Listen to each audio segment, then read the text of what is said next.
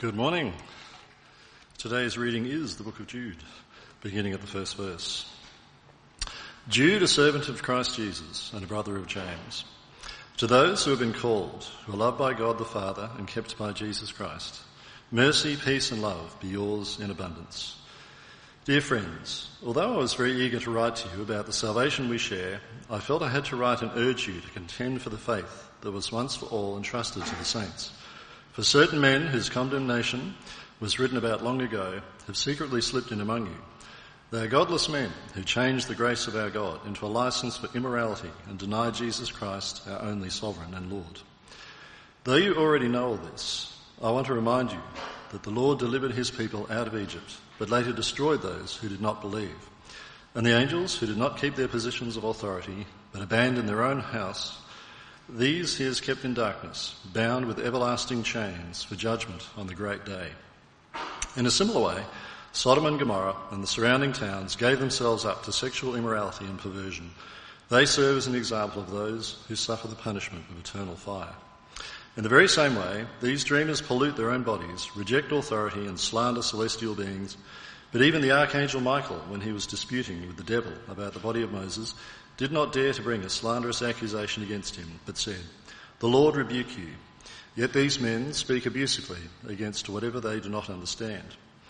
And what things they do understand by instinct, like unreasoning animals, these are the very things that destroy them. Woe to them! They have taken the way of Cain. They have rushed for profit into Balaam's error. They have been destroyed in Korah's rebellion. These men are blemishes at your love feasts, eating with you without the slightest qualm, Shepherds who feed only themselves, they are clouds without rain, blown along by the wind, autumn trees without fruit and uprooted, twice dead. They are wild waves of the sea, foaming up their shame, wandering stars for whom blackest darkness has been received forever. Enoch, the seventh from Adam, prophesied about these men. See, the Lord is coming with thousands upon thousands of his holy ones to judge everyone and to convict all the ungodly of all the ungodly acts they have done in the ungodly way and of all the harsh words ungodly sinners have spoken against him. These men are grumblers and fault finders. They follow their own evil desires. They boast about themselves and flatter others for their own advantage. But, dear friends, remember what the apostles of our Lord Jesus Christ foretold. They said to you, in the last times there will be scoffers who will follow their own ungodly desires. These are the men who divide you, who follow mere natural instincts and do not have the Spirit. But you, dear friends, build yourselves up in your most holy faith and pray in the Holy Spirit. Keep yourselves in God's love as you wait for the mercy of our Lord Jesus Christ to bring you eternal life. Be merciful to those who doubt. Snatch others from the fire and save them. To others show mercy mixed with fear, hating even the clothing stained by corrupted flesh. To him who is able to keep you from falling and to present you before his glorious presence without fault and with great joy, to the only God, our Saviour, be glory, majesty, power and authority through Jesus Christ our Lord, before all ages, now and forevermore. Amen.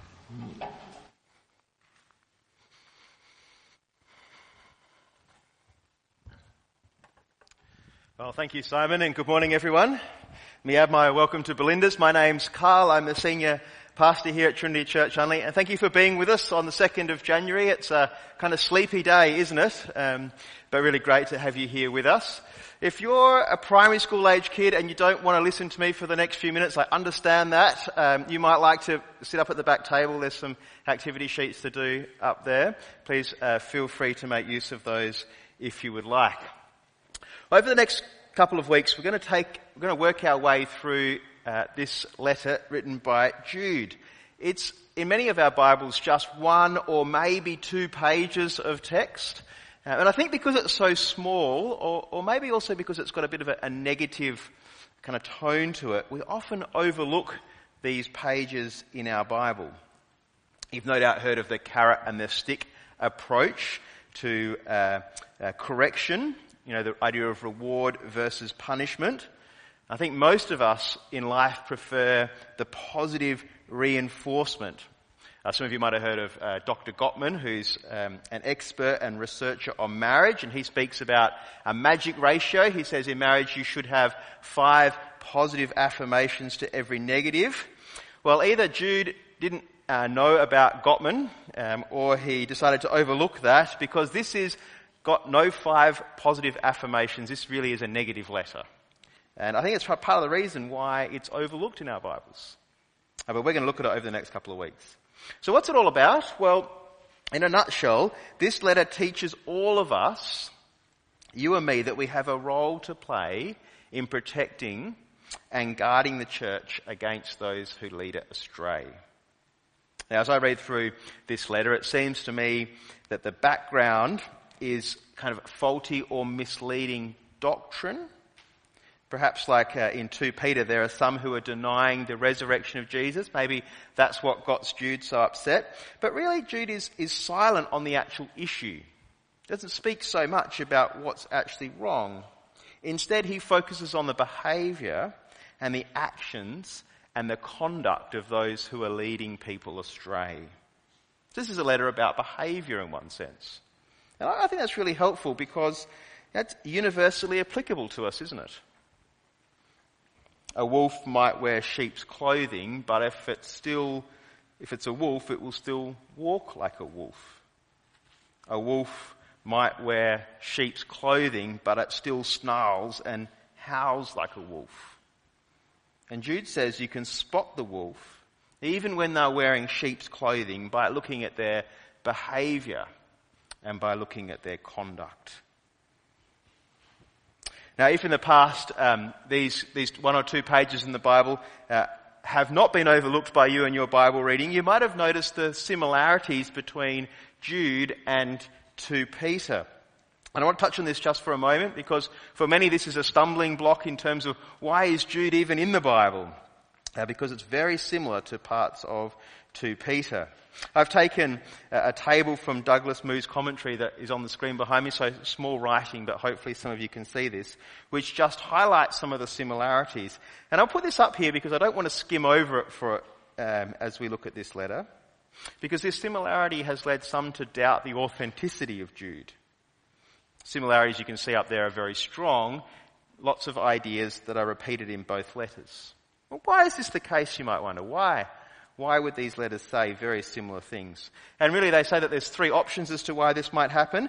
Maybe Jude, when he was writing his letter, used 2 Peter as a guide when he was writing. Or maybe Peter used Jude as a guide when he was writing his letter. Or maybe there was a third source that we don't have anymore that's been lost in the ages that both of them used.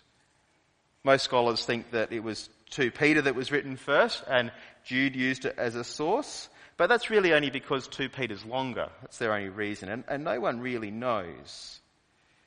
They both seem to deal with similar concerns. Now here's a question, should this doubling up should this saying of the same things, should it concern us? Should it bother us? Should Jude really be in the Bible? Well, here's what I think. Uh, and just an illustration from, from my life over the past uh, month or so.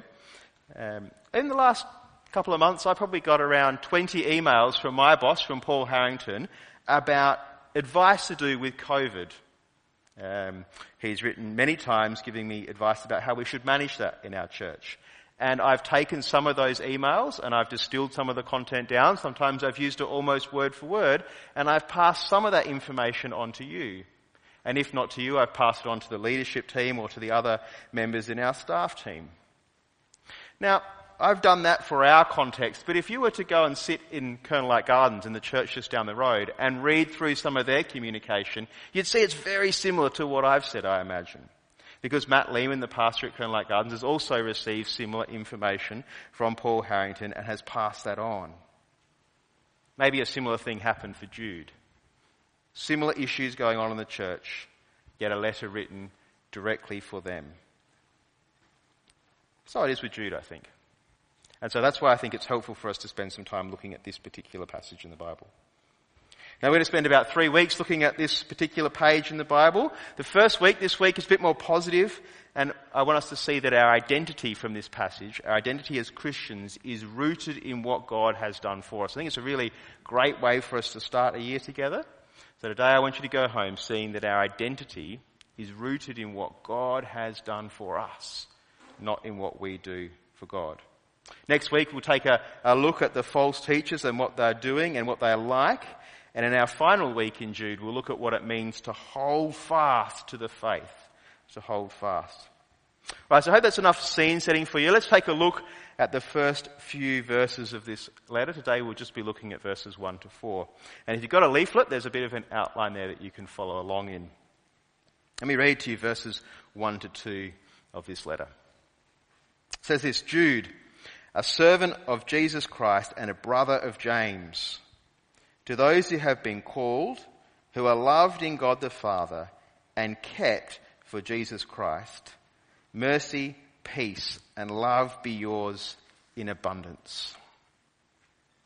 I think the first thing that we should ask when we look at this letter is, is who was Jude? Or who is he? And today, unless you're writing a very formal letter, we don't normally put our name up the front, but that was the convention in the times when Jude wrote this letter. And Jude starts not just with his name, but with a bit of an introduction. He introduces himself by saying that he is a, a servant of Jesus and the brother of James. Now, if you're looking through your Bible and trying to find other examples, other times where Jude pops up, you'll have to look pretty hard because it doesn't come up so often. But in the original language that this is written, uh, the word Jude, the name Jude, can be translated in slightly different ways, and there are actually six examples of different people in the New Testament who went by the name Jude or Judah or Judas or something along those lines, a variation of it. For example, Jude, Judas, Jude Iscariot, the betrayer of Jesus, had the same name as this Jude here. So which Jude wrote this letter? There are six examples of them in the New Testament. Well, being a brother of James helps the deductive scholars. And they're pretty certain that the Jude who wrote this letter is the Jude who's mentioned in Mark chapter 6.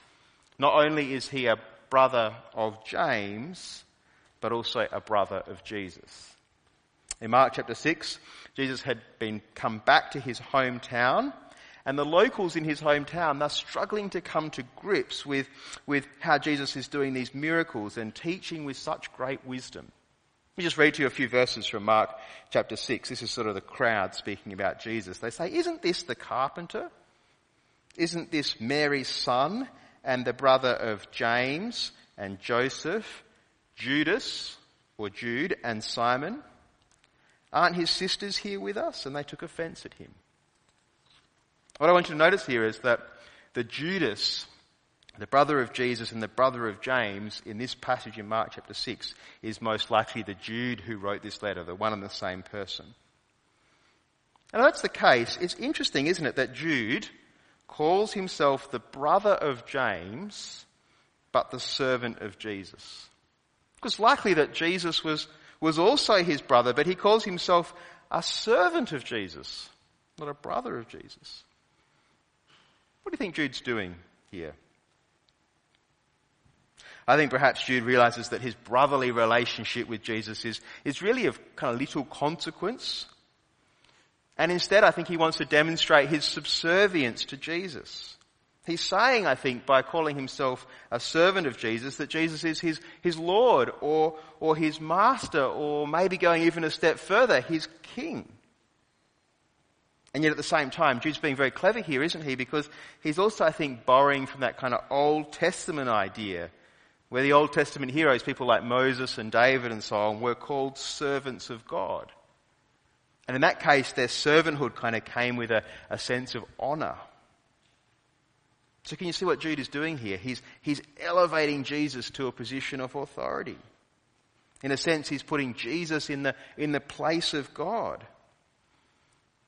And so even just in these first few words in this letter, we see that Jude thinks of Jesus as his Lord his master, his king, and that he's happy to serve him. We know who Jude is. He's the brother of James, probably also the brother of Jesus. But what's most important for Jude is that he's a servant of Jesus. And in the next few words, Jude goes on to address his letter to those who he's writing to, to the Christians who he's writing to. And he does that using three very interesting words. And I want to spend a little bit of time with you just thinking about these words and how they root us in a sense of, give us our sense of identity. Jude is writing, did you notice there? Have a look in the passage. He's writing to those who are called, those who are loved, and those who are kept. And perhaps the, the primary thing that Jude wants his readers to know is that they are called. And I think what Jude means is that Christians are chosen here, chosen by God, called by God. This, this reflects the kind of New Testament teaching that explains that being a Christian is the result of God reaching out, of God calling those who are helplessly lost and bringing them into relationship with Himself. Now we use this idea of calling a bit in our, in our language today, don't we? We might say that we feel called to a new job or, or called to a new life direction. Last week, Meredith and I and the kids spent a few days down at the beach.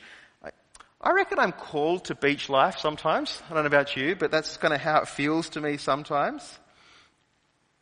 Now, I'm not saying that God doesn't prepare good works for us to do or doesn't have a direction for us to go in life, but here, Jude is using the idea of calling specifically in the context of showing the Christians that they have been chosen by God to be part of His family. Should be a great sense of comfort for us. It's not an invitation either. It's not an invitation to join the family. Rather, it's like a selection. Something you don't turn down. You know, summertime at the moment, and normally the cricket's playing on in the background. Just this year, the cricket seems to be over before it started. Um, but normally the cricket's running on in the background, and as I was kind of thinking about this idea of being selected, the idea of a cricket, the cricket sort of um, uh, idea of selection came to my mind. You know, there's uh, selectors, their job is to choose who's on the team. And I imagine the selector, I think the chief of selectors is George Bailey, making that call to Scott Boland in the week, saying something like, hey Scott, it's George here. I'd like you to come and play for Australia. Now if you're a cricketer, you don't say, oh, let me just go and check my diary, let me just touch in with the rest of the family, see if that's okay, do you? If you're selected to play for Australia, that's what you do. You're in.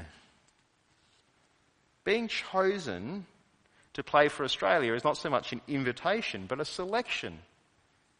Jude addresses his audience as those who are chosen, those who are selected to be part of God's family. It's part of our identity, those who are chosen. The next word that Jude uses in addressing those that he's writing to is he says that they're loved. They could be loved in God or loved by God. It could be translated a number of different ways. But the overall emphasis, I think, is to remind the readers that they are not only called, but that they're loved. And I reckon this is a terrific reminder for us at the very start of a year. A reminder that I hope is helpful for you. The world around us seems to be like it's chaotic at the moment, isn't it? There's panic. It's not really, maybe not full on chaos, but it's uncertain and, and, and we don't know what the next few weeks are going to bring. It's helpful at this time to remember that we're loved by God loved in an unconditional and, and even in a costly way.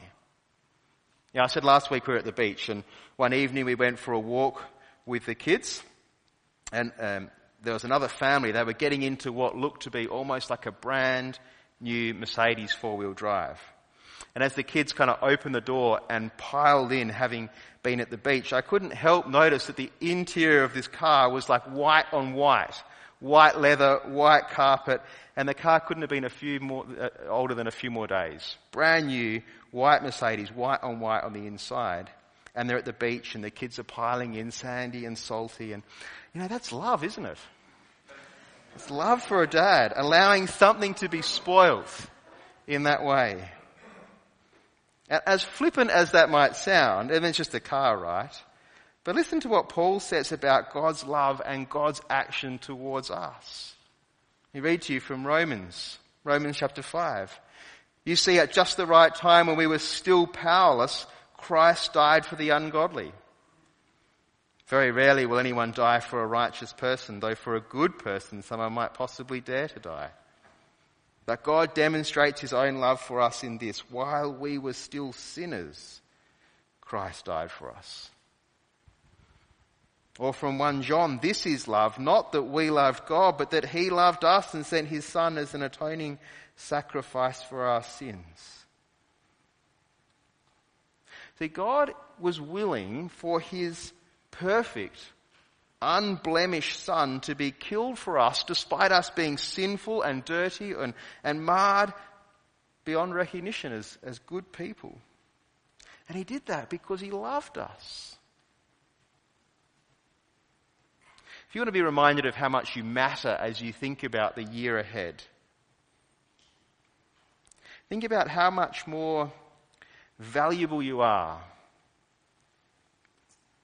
to God than a brand new white Mercedes four wheel drive. Think about how dirty you were, how, how metaphorically sandy you were, and then realize that because God loves us,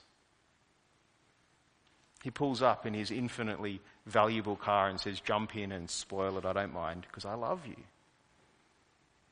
Don't worry about the dust. I'm happy for it to be spoilt for you. Fact, I'd rather nothing else. So here's the truth. We matter to God, matter enough that He would have His perfect, unblemished Son sacrificed for us. Jude reminds us at the start of his letter, you are loved by God. That's part of who we are, loved by God. The final word that Jude uses as he addresses Christians is he says to his readers that they are, are kept, kept for Jesus Christ. And I think what Jude's doing here is saying that throughout our lives, God exercises his power to preserve those who trust in him. Now this of course is a spiritual preservation. It's not a physical one. The outcome is that believers would remain in Jesus until he returns or until they die. There are trials and there are temptations that, that we'll face in this life, both physical and in the spiritual realm. And we're being told here, being reminded here by Jude, that we are kept for Jesus. Great reminder. So having addressed his readers with, with three identity marking words, and I really want you to hold on to these as we start this, this year. Three identity marking words. We are called by God we are loved by God and we are kept by Him. Jude moves then on with, with another set of triplets mercy, peace, and love. We've been offered, haven't we, the greatest of all mercies God's favour bestowed on sinners. We've been offered peace with God and God's love towards us. I hope this is a great way for us to start 2022 with these opening words of Jude. So I think we, we often get confused about our role as, as Christians. We know that we're sinners. We know that we're saved by God, and yet so often I think we, we get confused in our relationship with God and we think that our worth is determined by what we do, by our actions. And here's Jude correcting that. Christians are those who are called loved in God the Father, and kept. God's the one doing the calling. God is the one who loves us. God is the one who's keeping us. And God does all those things for us, not because we're more deserving than the person sitting at the desk across from us in our workplace, not because we're more diligent than the other parents at school, not because our intellect is just that little bit more formed. No, He does that simply because He's a gracious God. This time of the year, many of us will be setting down expectations for what we're going to do and what our actions will look like in the months ahead. The diets that we're going to get on, the exercise regimes that we're going to put in place, the Bible reading plans that we're going to work out, our work schedules, how we're going to have a better life-work balance. As you do, those things are good to do. Don't hear me wrong. But as you do those things, I hope you can remember that you're called, loved, and kept by God. It's God who chooses us, God who saves us, God who delights in us, and God who preserves us. That's what our identity looks like as those who are in Jesus. And that's how Jude starts this letter. It's a great reminder, and yet, yet despite um, this letter laying down a foundation like that, it's also a letter that has a call to action. And Jude is going to go on in this letter to ask the church to contend for the gospel. He's going to ask his readers to actively remember what the apostles foretold. He's going to encourage the church to build each other up and to pray for each other in verse 20. And interestingly, he's going to encourage his readers in verse 21 to keep themselves in God's love, even though he said here in the first few verses that we are kept by God. And she's going to do this because the gospel is being threatened. I want to read to you just from verses 3 and 4. Now, if you've got a, a, a Bible in front of you, read along with me. Jesus says from verse 3, Dear friends, although I was very eager to write to you about the salvation we share, I felt compelled to write and urge you to contend for the faith that was once for all entrusted to God's holy people.